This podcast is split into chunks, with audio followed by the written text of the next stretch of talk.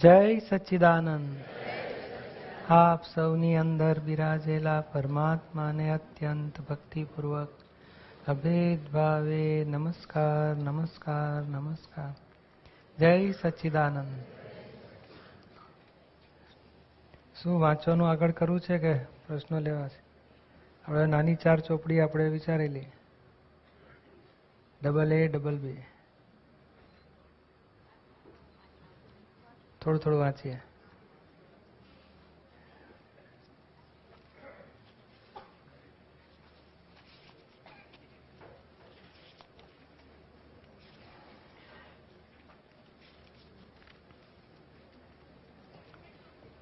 adjust everywhere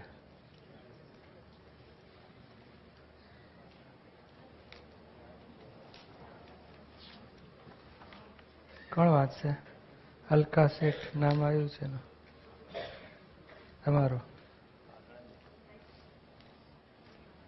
અહીં પાનું દસથી ચાલુ થશે. ડબલ એ ડબલ બી ની.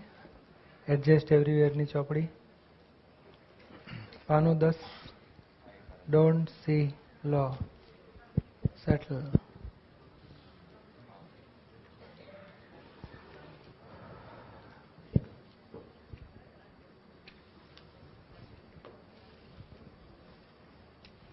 જય સચ્ચિદાનંદ જ્ઞાની તો સામો વાંકો હોય, તોય તેની જોડે એડજસ્ટ થાય. જ્ઞાની પુરુષને જોઈને ચાલે તો બધી જાતના એડજસ્ટમેન્ટ કરતા આવડી જાય. આની પાછળ સાયન્સ શું કહે છે કે વિતરાગ થઈ જાઓ રાગ દ્વેષ ના કરો. આ તો મહી કંઈક આશક્તિ રહી જાય છે, તેથી માર પડે છે. હમ રહી જાય છે, તેથી માર પડે છે. તો માર પડે નહીં. આટલી ખુરશી ટેબલ કે અથડાતા હોતા નથી. જીવતા જોડે તો થયા જ કરે અથડામણ. મારું નેલ કટર ક્યાં મૂક્યું છે? તમે ગયા વખતે નખ કાપીને મૂક્યું હશે? મને શું પૂછવું છે? કકડાટ થાય ને. આ વ્યવહારમાં એક પક્ષી નિષ્પૃહ થઈ ગયા હોય તે વાકા કહેવાય. આપણને જરૂર હોય તો સામો વાંકો હોય, તોય તેને મનાવી લેવો પડી. આ સ્ટેશન પર મજૂર જોઈતો હોય ને આનાકાની કરતો હોય, તોય તેને ચાર આના ઓછા વત્તા કરીને મનાવી લેવો પડી. આને ના મનાવીએ તો એ બેગ આપણા માથા પર જ નાખે ને? મજૂર જોડે કે છે કે એડજસ્ટમેન્ટ કરો. કાયદા બાયદા ના જોશો કે છે. એડજસ્ટમેન્ટ લઈને ઉકેલ લાવો કે આપણે જે પાણીએ મગ ચડે ચડાવો. મજૂરો આપણે વજન ઉંચકી શકવાના છીએ નહીં આપણે. માંડ માંડ મજૂર ભેગો થયો હોય તો થોડા ઓછા વધારે કરીને ઉકેલ લાવો કે છે. Don't see laws please settle સામાને settlement લેવા કહેવાનું. તમે આમ કરો, તેમ કરો એવું કહેવા માટે ટાઈમ જ ક્યાં હોય? સામાની સો ભૂલ હોય તોય આપણે તો પોતાની જ ભૂલ કહીને આગળ નીકળી જવાનું. આટલો કાયદો સમજી લેવાની જરૂર છે. સામાન્ય સો ભૂલ હોય. જેને મોક્ષે જવું હોય તે પોતાની ભૂલ જોઈને જ નીકળી જાય. આ ઠંડીની કેટલી ભૂલ હોય. માથામાં પેસી જાય પગમાં પેસી જાય કાનમાં પેસી જાય. કેટલાકને છાતીમાં ઠંડી પેસી જાય. ન્યુમોનિયા કરી નાખે. હવે ઠંડી તો ગમે ત્યાંથી પેસી જાય પણ આપણે આપણી મેળે આપણી ભૂલ સુધારીએ ને જેકેટ બેકેટ પહેરીએ ટોપું ઘાલીએ ડબલ જેકેટ પહેરે પણ શું કરે? પણ આપણે એડજસ્ટમેન્ટ લઈએ છીએ સામાન્ય ભૂલો જોવાની એને મોક્ષે જવું એની માટે આ કાયદા છે. અને દાદાએ નહીં આ બધા ટ્રાફિક શીખવાડે છે ને ટ્રાફિક ગાડી ચલાવતા ત્યારે હોય છે ને સામેથી ઊંધો આવશે જ. તમારે મેં એક્સિડન્ટ નહીં થવા દેવાનો. કેટલી બધી તૈયારી કરાવે છે ને એને. રોંગ વેથી આવશે આમથી આવશે તમે અથડાવી નહીં જાઓ. એની ભૂલ જવાની જો આપણે એની ભૂલ જોવા ગયા ને આ રીતે તું આવ્યો છો હું તો આમ જ ચલાવીશ. તો શું થાય? તું ઊંધો આવ્યો છો હું તો મારી જગ્યાએ સાચો છું પણ એક્સિડન્ટમાં તો આપણે મરી જઈએ એટલે આપણે માર ખાવો નથી એટલે આપણે એડજસ્ટ થવાનું છે. એ કાયદો ના કાયદો જોવાનો હોય નહીં સામેથી રોંગ વેથી ગાડી આવતી હોય તો કાયદા જોવા જઈએ તો શું થાય આપણું? હા, વાગી જાય ને મરી જાય. એટલે ત્યાં એડજસ્ટમેન્ટ લઈ જ લઈએ છીએ. અથડામણ ટાળીએ એડજસ્ટમેન્ટ લઈએ. બન્યું તે જ ન્યાય સ્વીકારીએ. આપણી ગાડી છોલાઈ ગઈ. ભોગવે તેની ભૂલ સ્વીકારી લઈએ. આ કાળમાં લો કાયદો તો જોવાતો હશે. આ તો છેલ્લે પાટલે આવી ગયેલું છે. કાયદા ક્યાં જુએ? હું સત્યનો આગ્રહી. હું સાચું ચલાવું. જરાય જૂઠું નહીં ચલાવું. અન્યાય ના ચાલે. ન્યાય હોવો જોઈએ. એટલે ન્યાયના પૂછડા પકડશો ને મોક્ષ રખડી પડશે. પણ સાચો બોલો, મેં જોયેલા આખી જિંદગી બધાને દુઃખ આપે. હું સાચો છું કહીને. ન્યાય મારે એવું છે બસ. સત્ય, નીતિ, ન્યાય. એટલે નીતિ, ન્યાય ને સત્ય એની બિલીફનું જ હોય, હા. અને આખી જિંદગી બધાને દુઃખ આપ્યા કરતો હોય. દાદાનો કાયદો એટલો છે, ભાઈ તમારે સત્ય પકડો, નીતિ પકડો, ન્યાય પકડો, જે પકડો. કોઈ દુઃખ આપો ને એ બધું અન્યાય છે, અસત્ય છે. બીજાને દુઃખ આપવાનું બંધ થવું જોઈએ કે છે.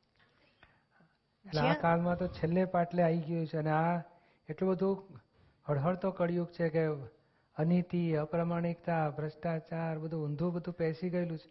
હવે એવા ટોળામાં રહીને જેમ ચોરોના ગામમાં આપણે ન્યાય કરવા જઈએ ને તો ફસાઈ જઈએ. એટલે એવા ટોળામાં આપણે છીએ અને ધીમેથી છટકબારી દાદા બતાડે છે. એમાં છટકી જાઓ કે છે જ્યાં જ્યાં જુઓ ત્યાં દોડા દોડ ને ભાગાભેગ ભાગા ભાગ જ્યાં જુઓ ત્યાં દોડાદોડ ને ભાગાભાગ. લોક ગૂંચાઈ ગયેલા છે. ઘેર જાય તો વાઈફ બૂમો પાડે. છોકરા બૂમો પાડે. નોકરીએ જાય તો શેઠ બૂમો પાડે. ગાડીમાં જાય તો ભીડમાં ધક્કા ખાય. ક્યાંય નિરાત નહીં. નિરાત તો જોઈએ ને. કોઈ લડી પડે તો આપણે તેની દયા ખાવી કે ઓહો હો, આને કેટલો બધો અકળાટ હશે. તે લડી પડે છે, અકળાય તે બધા નબળા છે. અરે નિરાત, પેલો આમ તો સામાય કર બેઠો તો મય મન ગોદા મારે પાછું. આ રહી ગયું, તે રહી ગયું, શું થશે? ક્યાંય શાંતિ ના મળે કે છે પણ આપણા જ્ઞાન પછી શાંતિ થઈ ગઈ બધાને. એટલે આ દાદા કે છે ને, અંદર આટલા એટલું બધું મેં ભડકો બળતો હોય ને તો બધાને દજાડી નાખે. એટલે ઉલટાને દયા ખાવી પડે. અરે રે, બિચારાને કેટલું અકળાટ હશે. તે લડી પડે છે. આ ટ્રેનો ઇન્ડિયામાં તો જોઈ લો ટ્રેન જરાક બધો વાગે ને, એવા ઝઘડા કરે ને. કારણ ભાઈ, તપેલો જ હોય, સડી કરો એટલે ભડકો થાય. એટલી મુશ્કેલી બિચારાને. ફરિયાદ નહીં એડજસ્ટ એવું છે ને ઘરમાં એડજસ્ટ થતા આવડવું જોઈએ. આપણે સત્સંગમાંથી મોડા ઘેર જઈએ તો ઘરવાળા શું કહેશે? થોડું ઘણું ટાઈમસર તો સાચવવું જોઈએ ને. તે આપણે વહેલા ઘેર જઈએ એ શું ખોટું? પેલો બળદિયો ચાલે નહીં તો એની ઘોચ મારે. એના કરતાં એ આગળ હેંડતો હોય તો પેલો ઘોચ ના મારે ને. નહીં તો પેલો ઘોચ મારે ને આને હેંડવું પડે. હેંડવું તો છે ને. તમે જોયેલું એવું? પેલું પાછળ ખીલાવાળું હોય તે મારે. મૂંગું પ્રાણી શું કરે? કોને ફરિયાદ કરે એ? આ લોકોને હવે અહીંયા જો, હવે ન્યાય મૂંગું પ્રાણી છે, પેલો પાછળ મારે છે, આપણે જોઈએ છે. અરે રે, આવો ત્રાસ આપો છો મૂંગા પ્રાણી હવે મૂંગા પ્રાણીને કેમ આવ્યું એ જુઓ, એની પાછળ દાદા એનું કારણ બતાડે છે કે આપણે જો પાછલા ભવના પરિણામ જોઈએ ને, તો પછી સમજાય કે આ બધું કેવું આ ફરિયાદ, એટલે કોઈને માટે અન્યાય થતો જ નથી જગતમાં. કુદરત ન્યાયસર જ બધાને કરી આપતી હોય છે. અને એટલે આપણે બચાવવાનો આમાં શું છે? મૂંગા પાણીને બચાવવું હોય તો બચાવજો, પણ પેલા ઘોંચા મારનાર પર દ્વેષ ના કરશો. આ શું દ્વેષ ને તિરસ્કાર એટલો બધો કરી નાખે છે? નવા ગૂંચવાડા ઊભા કરે છે. અને એ ભૂલ આપણે કાઢવા માંગીએ છીએ એકની ઉપર રાગ કરીને બીજા ઉપર દ્વેષ કરીને એને કચડી નાખીએ અને ત્રાસ આપીએ અને દુઃખ આપીએ. એ ભાગ ચોખ્ખો થઈ જવો જોઈએ. પછી? આ લોકોને જો ઘોચ મારી હોય તો તેમને બીજા બચાવવા નીકળે. પેલું મૂંગું પ્રાણી કોને ફરિયાદ કહે? અમે હવે આમને કેમ આવું માર ખાવાનું થયું? કારણ કે પહેલા બહુ ફરિયાદો કરી હતી. તેના આ પરિણામ આવ્યા. તે દાડે સત્તામાં આવ્યો ત્યારે ફરિયાદો કર કર કરી. હવે સત્તા નથી એટલે ફરિયાદ કર્યા વગર રહેવાનું. એટલે હવે પ્લસ માઇનસ કરી નાખો. એના કરતાં ફરિયાદી જ ના થાવું એમાં શું ખોટું? ફરિયાદી થઈએ તો આરોપી થવાનો વખત આવે ને? આપણે તો આરોપી નથી થવું ને પેજ નંબર ટ્વેલ્વ ફરિયાદી ન- થવું નથી. સામો ગાળ ભાંડી ગયો, એને જમા કરી દેવાનું. ફરિયાદી થવાનું જ નહીં ને તમને કેમ લાગે છે? ફરિયાદી થવું સારું? પણ એના કરતાં પહેલેથી જ એડજસ્ટ થઈએ. તે શું ખોટું?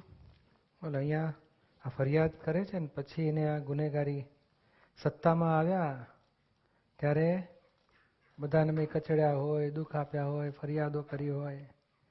એટલે આ ગુનાનો દંડ આવ્યો છે. આ ગોંચ વાગે છે તે અમથી અમથી નહીં વાગતી. તેથી કરીને આપણે બચાવવું નહીં એમ નહીં, પણ ગોંચ મારવાને કે ભાઈ સાચવીને ચાલજે ને ભાઈ, ના હોય એટલો ત્રાસ આપીશ આમ તેમ, પણ આની પર દ્વેષ નથી કરવો, આની પર રાગ નથી કરવો. પણ કુદરત આ બેને કેમ ભેગા કર્યા? તે પાછલો હિસાબ પૂરો કરવા માટે. અને આખી જિંદગી આવા નવા હિસાબો પૂરા થતા જાય છે. અને પછી જોનારા નવા રાગ દ્વેષ કરી આમ તો પાડોશીનો છોકરો ચોરી કરતો હોય ને, આપણે રક્ષણ કરીએ ને, તો બરાબર આ એ ચોરી ચોર સાથે હિસાબ બંધાય આપણો. હવે આ રક્ષણ કરવાથી જ બધા હિસાબ બંધાઈ ગયા. એટલે આ સંસારમાં, એટલે અહીંયા આગળ દાદાએ કીધું ને, આસક્તિ કંઈક રહી જશે તો માર ખાવો પડશે. માટે વિતરાગ થઈ જાઓ. રાગ દ્વેષ ના કરો. વ્યવહારમાં એક પક્ષી નિષ્ફૃત થઈ ગયા હોય, તે વાંકા કહેવાય. વ્યવહારમાં એકની ઉપર રાગ, એકની પર દ્વેષ આ સંસારનું સ્વરૂપ જ આવું છે. અને મોક્ષે જનારા વિતરાગ થયા કરે, અને ખરાબ ઉપર દ્વેષ ભાગ એકલો બંધ કરી દો ને. સારા ઉપરનું પછી એનું પરિણામ છે. આ અહીંયા ખરાબ ઉપર દ્વેષ થાય છે, માટે પછી સારા ઉપર રાગ થાય છે. અને સારા ઉપર રાગ કરો તો પછી પેલું ખરાબ ગણાય છે. આ સારું છે, માટે આ ખરાબ છે. ખરાબ ઉપર દ્વેષ કર્યા વગર રહે જ નહીં. આ બુદ્ધિનું સ્વરૂપ જ આવું છે કે એકને સારું ને બીજાને ખરાબ કહી અને કકડાટ ઊભો થાય. અહીંયા આગળ કે ને કે અહીંયા કે છે ને આ સંસારમાં કાયદા પકડીને ખેંચા ખેંચી કરશો નહીં ડોન્ટ સી લોઝ પ્લીઝ એટલે એડજસ્ટમેન્ટ કરીને ઉકેલ લાવો. પાંચ પચીસ વર્ષ કાઢવાના.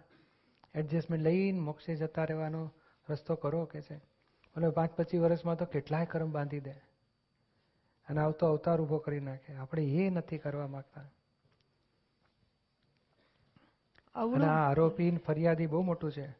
ફરિયાદ ફરિયાદ કોઈ માટે હોય ને કે આ લોકો મને આવું ત્રાસ આપે છે, આ લોકો મને આમ કરી ગયા? એ ફરિયાદ એ જ એને ગુનેગાર જોયા બધા બરાબર છે. અને ગુનેગાર જોયો એટલે પછી આપણે પાછો આરોપી થવું પડશે. આપણને દંડ આવશે એક દાડો. અને ફરિયાદ કરવા જેવું આપણને કોઈ ત્રાસ આપી શકે જ નહીં.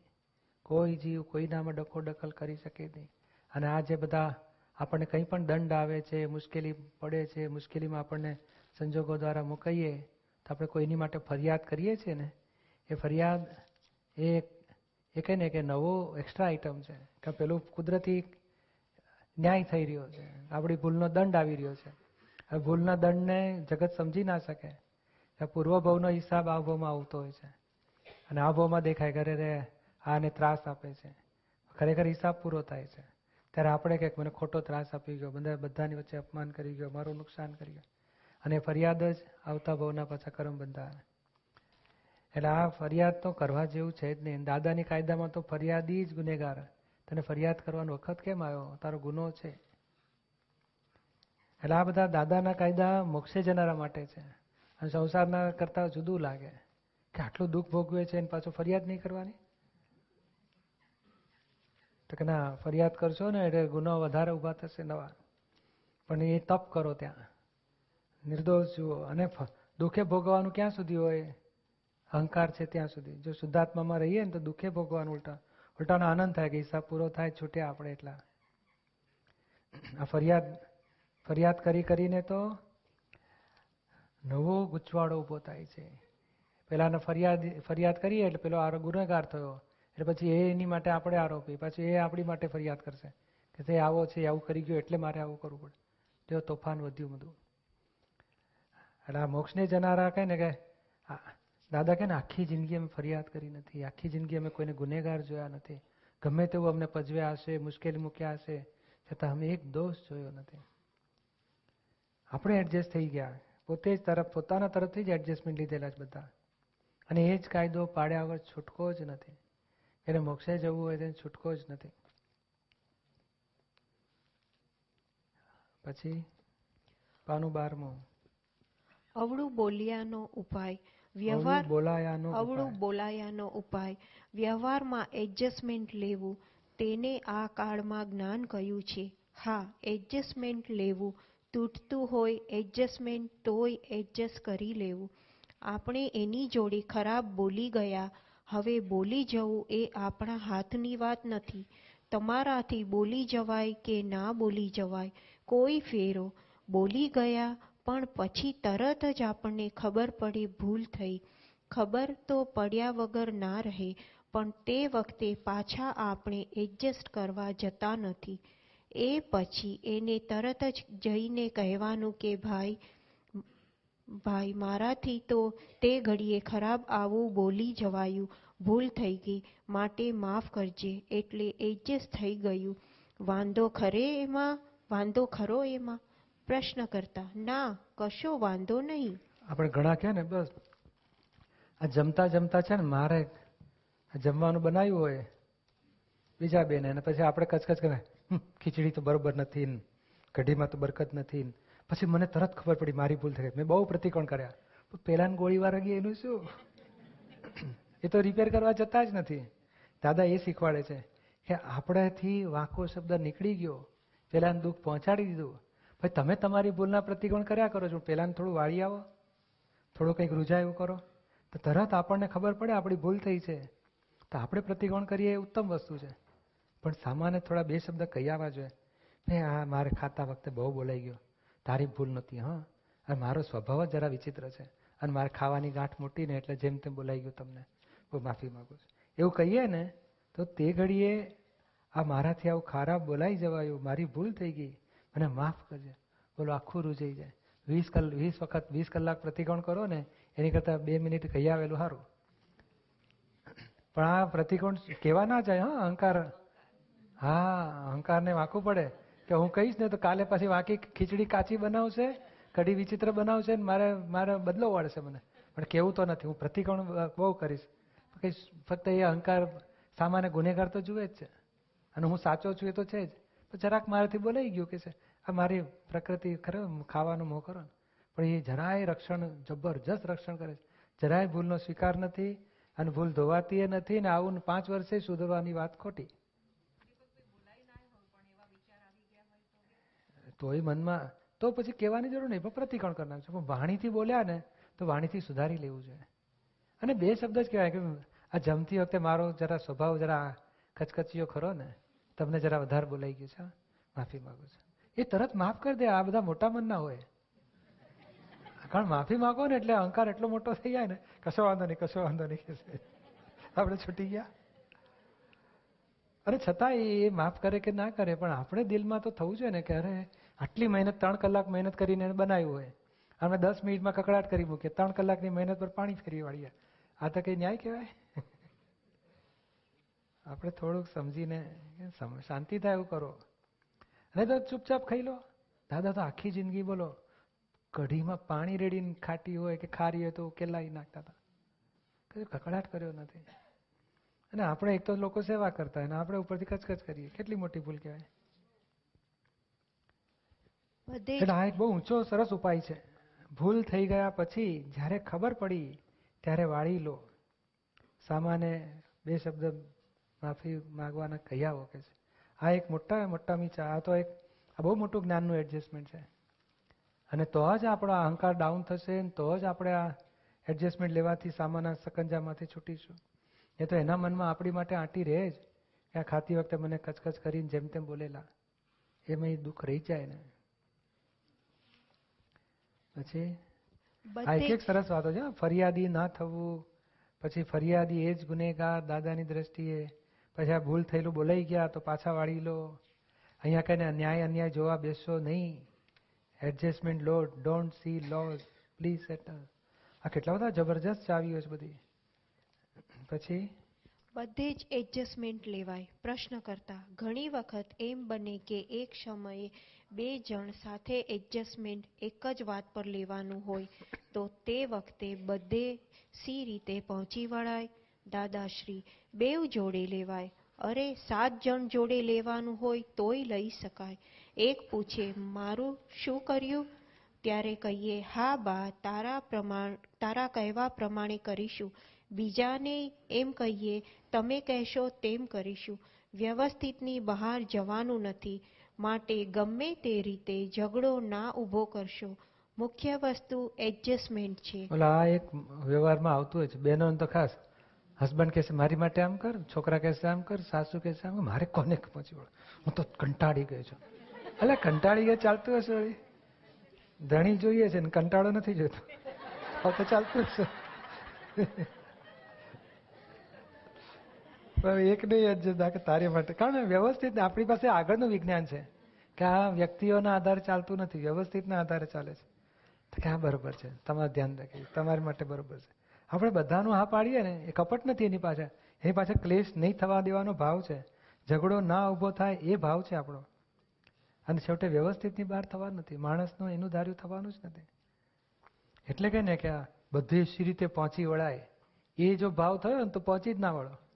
મારે બધે પહોંચી વળવું છે. બધે જોડે એડજસ્ટમેન્ટ લેવા છે. બધા સોલ્યુશન લાવવું છે. કોઈ જોડે અથડામણ થવા દેવી નથી. આ તો કોક જ દાડો આવો ટ્રાફિક જામ થાય. રોજ તો બધું મૂવિંગ ટ્રાફિક હોય બધો. નહીં, કોક દાડો હોય ને. હા, એ કારણ એવા સંજોગ ઊભા થાય તો બધા ચારે જણા માથે ઊભા રહી જાય. મારું આ કરજો, મારું આ કરજો. એ રોજ તો નથી હોતું, આ વર્ષે એકાદ વખત આવું થાય. પણ આપણે જો ભાવના ગોઠવી હોય ને, કે મારે જ્ઞાનમાં રહેવું છે, અને કોઈને ક્લેશ ના થાય, કોઈને દુઃખ ના થાય, એ રીતે જીવન જીવશે તો બધું એડજસ્ટમેન્ટ થશે. હવે આપણે આ નક્કી જ કરવાનું છે કે મારે દાદા કે છે એવું મારે થવું જોઈએ. સાત નહીં, સત્યાવીસ જણા જોડે એડજસ્ટમેન્ટ લેવાય. પણ નક્કી કરીએ તો થાય બધી શક્તિ વધે. પછી? હાથી મુક્તિ છે. આપણે હા કહ્યું તો પણ વ્યવસ્થિતની બહાર કંઈ જવા થવાનું છે. પણ ના કહ્યું તો મહા ઉપાધિ. ના કહ્યું એટલે. વાંકવું પડે. કેમ ના પાડી? હવે હા કે ના બોલો ચર્ચામાં જ પોણો કલાક બગાડી નાખે. અને તો બે મિનિટમાં કામ પતી ગયું હોત પણ હાની ના થઈ ને એમાં ઝઘડો વધી જાય. એટલે જ ને આ લોકોની વાતો સાંભળો. શાંતિથી બી શું કહેવા માંગો છો? સારું ધ્યાન રાખીશું. ચોક્કસ મને ટ્રાય કરીશું કરીશું. બસ આટલું બોલ્યા ને તોય કેટલો સંતોષ થાય. અને ઘણા ડૉક્ટર હોય છે ને, તો અડધો કલાક દર્દીની વાત સાંભળે, એમાં જ એના દર્દ મટી ગયું હોય. એટલે આ શું છે કે એડજસ્ટમેન્ટની ચાવીઓ બધી જીવનમાં સ્ટડી કરવા જેવી છે કે દાદા કેવું એડજસ્ટમેન્ટ લઈને ઉકેલ લાવે છે બધા સંસારના પછી ઘરના ધણી ધણિયાણી બેવ જણ નિશ્ચય કરે કે મારે એડજસ્ટ થયું છે, તો બંનેનો ઉકેલ આવે. એ વધારે ખેંચે તો આપણે એડજસ્ટ થઈ જવા, થઈ જવું તો ઉકેલ આવે. એક માણસનો હાથ દુખતો હતો, પણ તે બીજાને નહોતો કહેતો. પણ બીજા હાથે હાથ દબાવીને બીજા હાથેથી એડજસ્ટ કર્યું. એવું એડજસ્ટ થઈએ તો ઉકેલ આવે. આ એડજસ્ટ એવરીવેર નહીં થાય તો ગાંડા થશો બધા. સામાને છંછેડ્યા કરો, તેથી જ ગાંડા થયા. આ કૂતરાને એક ફેરો છંછેડીએ, બીજા ફેર, ત્રીજા ફેર છંછેડીએ, ત્યાં સુધી એ આપણી આબરૂ રાખે. પણ પછી તો બહુ છંછેડ છંછેડ કરીએ તોય એ બચકું ભરી લે. એ સમજી જાય કે આ રોજ છંછેડે છે તે નાલાયક છે.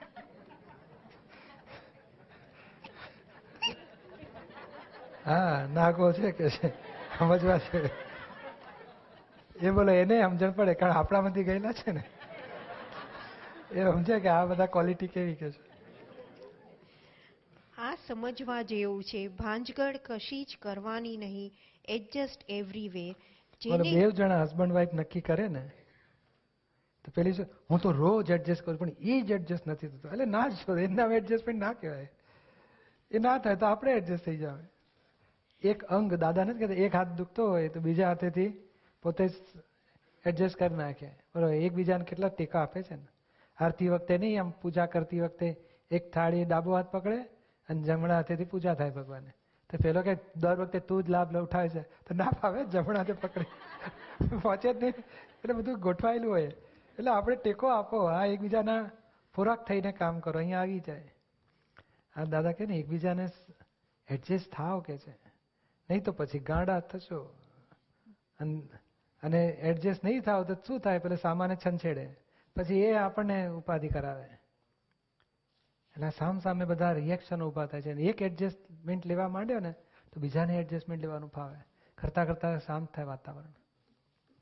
એટલે આ બધા ઉપાય છે. સંસારમાં રહીએ અને સંસારથી છૂટાય. એવો સંસાર, દાદાનો વૈજ્ઞાનિક ઉપાય છે. પછી જેને એડજસ્ટ થવાની કળા આવડી એ દુનિયામાંથી મોક્ષ તરફ વળ્યો. એડજસ્ટમેન્ટ થયું એનું નામ જ્ઞાન. જે એડજસ્ટમેન્ટ શીખી ગયો તે તરી ગયો. ભોગવવાનું છે તે તો ભોગવવાનું જ છે. પણ એડજસ્ટમેન્ટ આવડે એને વાંધો ના આવે. હિસાબ ચોખ્ખો થઈ જાય. આ બહારવટિયા મળી જાય. તેની જોડે ડિસએડજસ્ટ થઈએ તોય મારે એના કરતાં આપણે નક્કી કરીએ કે એને એડજસ્ટ થઈને કામ લેવું છે. પછી એને પૂછીએ કે ભાઈ તારી શી ઈચ્છા છે? જો ભાઈ અમે તો જાત્રા કરવા નીકળ્યા છીએ તેને એડજસ્ટ થઈ જઈએ. આ મોક્ષે જવાની દુનિયામાંથી મોક્ષ તરફ વળ્યો કે છે જે એડજસ્ટમેન્ટ થવાની કળા આવડી નહીં આ નદીની વાત કે છે ને દરિયા સુધી મળવું હોય ને કેવું એડજસ્ટમેન્ટ પોતે જ લયા કરે ને આમ ઢાળ આમથી આમ જાય ને પથરાવે આવે તો ફરી જાય ને. પછી એ પહોંચી તો જાય છે. આ તો દાખલો કે છે. ખરેખર તો સ્વાભાવિક વસ્તુ છે.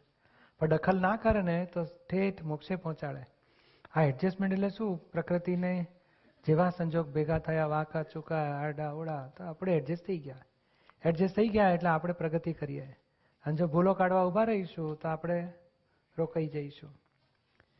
એટલે એડજસ્ટમેન્ટ દરેક જગ્યાએ કે બારવટીઓ મળ્યો તો એડજસ્ટમેન્ટ લો. ઘરમાં વાઈફ જોડે હસબન્ડ જોડે બધા જોડે એડજસ્ટમેન્ટ લઈને ઉકેલ લાવો કે છે?